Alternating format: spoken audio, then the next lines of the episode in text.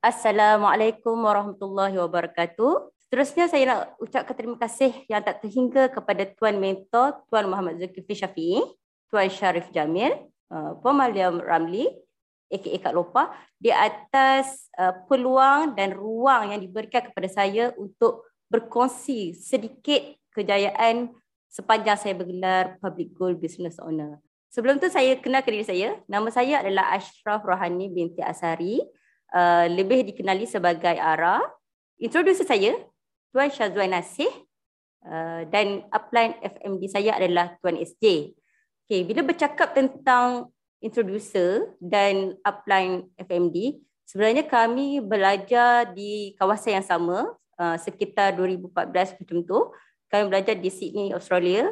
Dan pada waktu itu, saya mula mengenali emas daripada posting uh, aktif Tuan SJ sendiri. Uh, membuatkan saya nak bertanya kepada Tuan SJ apa yang cuba dia sampaikan.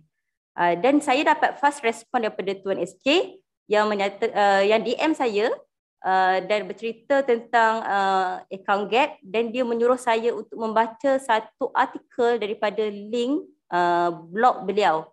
Pada waktu itu kalau tak salah saya Tuan SJ dah mula uh, menulis menulis artikel uh, di hujung 2014 uh, saya pada waktu tu uh, memang nak tunggu masa untuk free.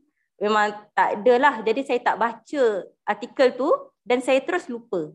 Terus lupa sampailah pada tahun 2016 saya terbaca lagi posting yang ala-ala mengajak untuk simpan emas daripada uh, kawan kami uh, Tuan Syazwan Nasih yang menyatakan uh, emas ni dapat uh, disimpan serendah RM100. Ha. Pada waktu tu saya terfikir yang saya kali ni saya dah tak nak tanya, saya nak lock je. Saya nak uh, saya nak tukarkan masa tu saya ada 30k macam tu yang perlu saya bekukan kepada emas. Ha, sebab waktu tu uh, gaji saya dekat Malaysia berjalan. So, so saya takut terguna dan at the same time saya takut duit di dalam bank hilang. Ha, duit kes duit hilang di dalam bank bukan yang sekarang je ada. Tahun 2016 uh, macam tu pun dah ada. Jadi waktu tu saya takut sebab saya memang tak pantau bila kita berada di negara orang kita dah tak buka bank Malaysia. Jadi saya takut terguna uh, that's why saya mencarikan satu instrumen yang sesuai untuk membekukan uh, duit-duit saya. Tetapi Tuan Syazwan Nasih ketika itu menasihatkan saya untuk saya grab promosi dealer yang hanya uh, memerlukan 9 gram. Uh, sebab saya pada ketika itu adalah uh, dikira sebagai student uh, dan saya masa tu tak faham sangat sebenarnya dealer tu apa benda. Jadi saya ikut je apa yang disuggestkan oleh uh, Tuan Syazwan dan dan dia cakap saya dah jadi dealer. Okey. Lepas tu saya dah dapat 9 gram emas saya uh, di dalam account gap. Kemudian saya just uh, hidup seperti biasa pada waktu itu 2016 dan 2017 adalah waktu kritikal saya menghabiskan sisa-sisa uh, research saya di uh, di Australia ketika, ketika itu membuatkan saya lupa terus.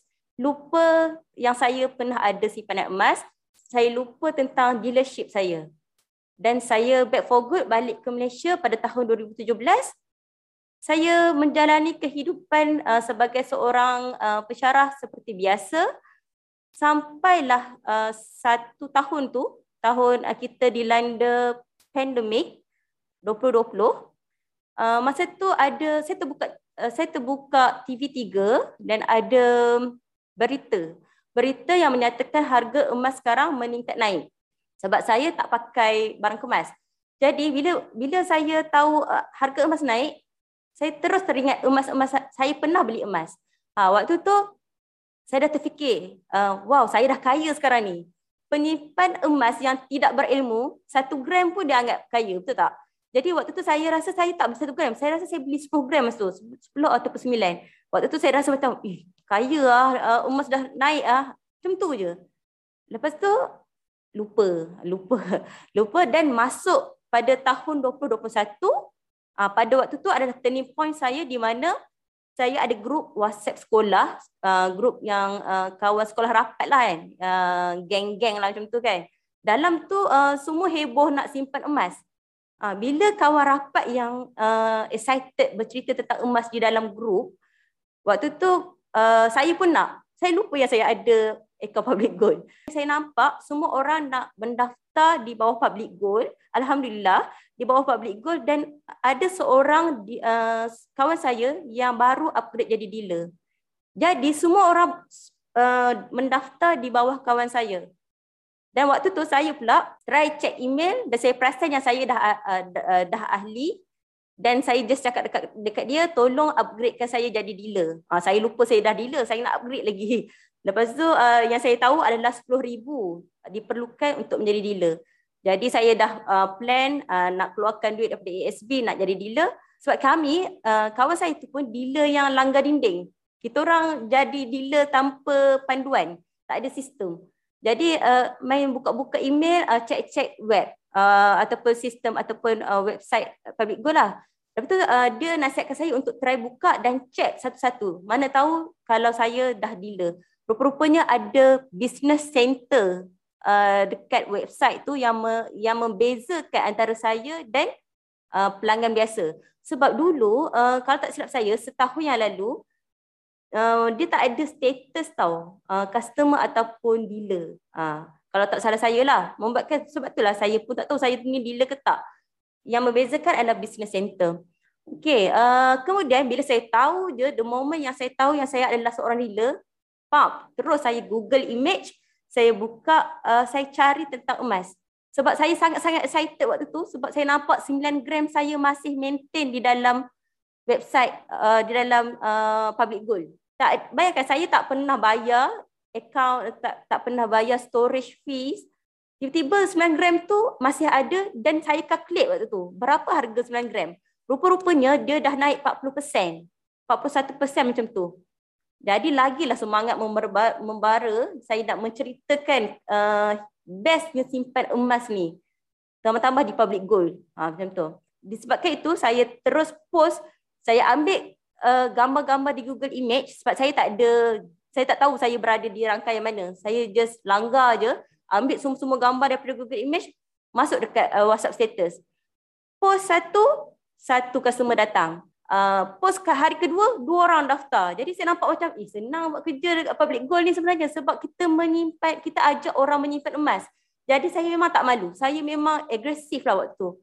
Bila saya dah agresif macam tu, saya rasa macam saya bertanggungjawab untuk nak apa tu mengajar orang-orang di bawah saya dan saya tak nak tinggalkan dia orang saya mula mencari Tuan SJ. Saya uh, mencari YouTube channel Tuan SJ. Saya hadam semua ilmu-ilmu yang Tuan SJ ajar di dalam uh, uh, video tu. Teori kambing tu. Uh, teori kambing tu betul-betul saya macam baru tahu. Dan saya macam, oh inilah uh, yang saya betul-betul nak tahu tentang emas. Dan saya terus komen dekat Tuan SJ waktu tu. Saya kata, Syarif sampai hati tak ajar akak dulu. Ha, macam tu. Word dia macam tu je. Petang tu saya dapat mesej daripada Tuan SJ. Dia kata, eh akak, akak plan siapa? Cakap lah apa tu uh, Syazwan. Rupanya uh, Syazwan tu adalah anak ataupun uh, yelah di bawah Tuan SJ lah. Jadi Tuan SJ uh, minta persetujuan saya untuk masukkan ke dalam grup dealer dia lah. Masa tu saya macam takut. Sebab bila kita dah berada dalam satu grup dealer ni mesti kita akan saya terasa macam ada ada KPI pula nanti kan. Tapi takut tapi rasa kesian, rasa macam eh effort juga SG ni kontak aku macam tu. Jadi saya pun terus masuk, rupa-rupanya saya jadi lebih bersemangat. Kawan-kawan sangat-sangat membantu. Bila ada orang bertanya, mesti ramai yang tolong jawab. Kalau saya uh, tak tahu, memang akan ada yang menjawab dan akan ada yang greet setiap kali orang masuk. Jadi kita, sebenarnya dealer baru dia rasa macam dihargai. Uh, sangat-sangat uh, terharu lah. Jadi membuatkan uh, saya serius nak buat benda ni sampailah uh, momen PLT, first PLT saya. Macam biasa PLT tu saya tengok, alamak hari hari Sabtu. Saya ni ada masalah sikit dengan hari Sabtu ni sebab suami saya bekerja hari Sabtu. Jadi saya ada anak-anak kecil. Saya rasa macam tak boleh fokus. Tapi bagusnya uh, Tuan SJ Tuan SJ dia boleh personal touch. Dia WhatsApp secara personal.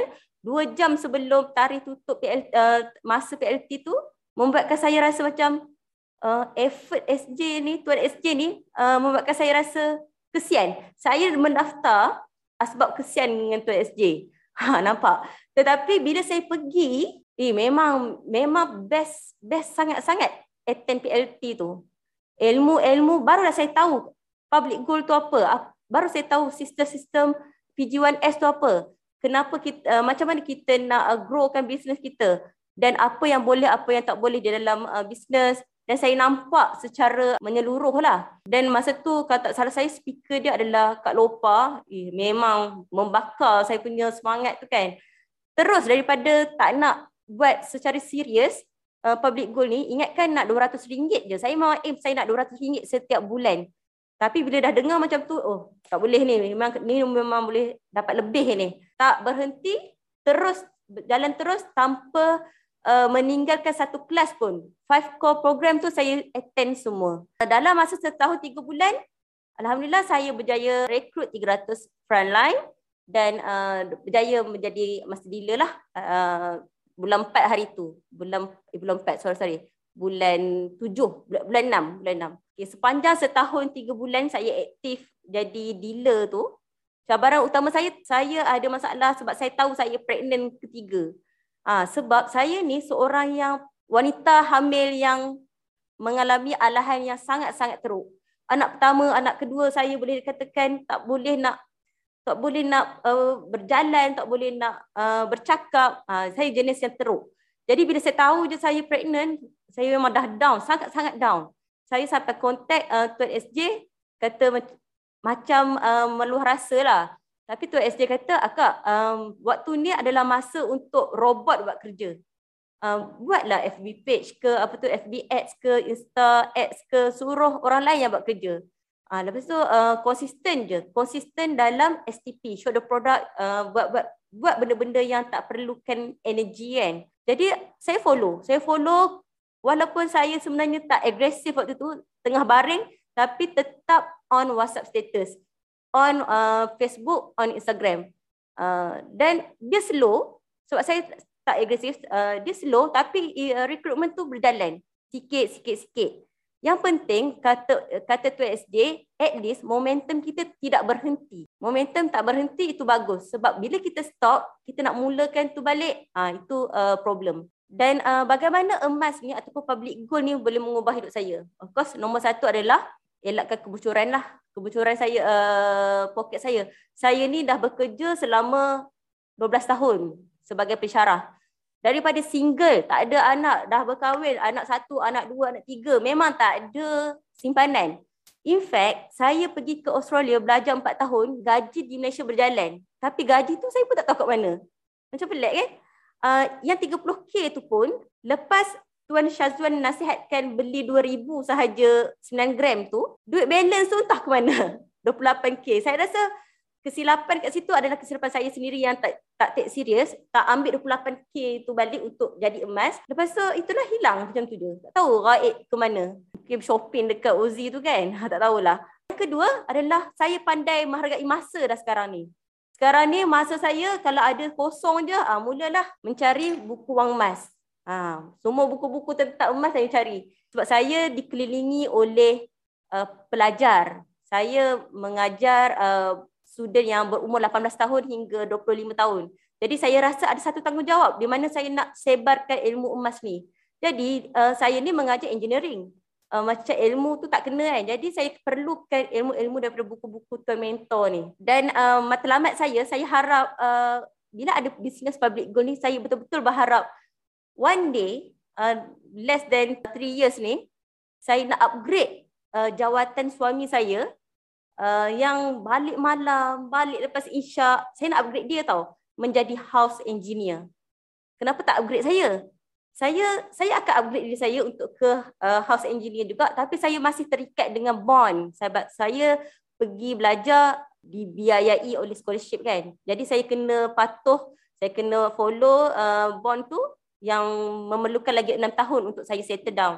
Jadi saya memilih untuk nak upgrade suami saya dulu. Baru saya akan follow. Sekian perkongsian uh, serba sedikit tentang public goal. Saya uh, serahkan floor ini kepada Tuan Fahmi Adenan.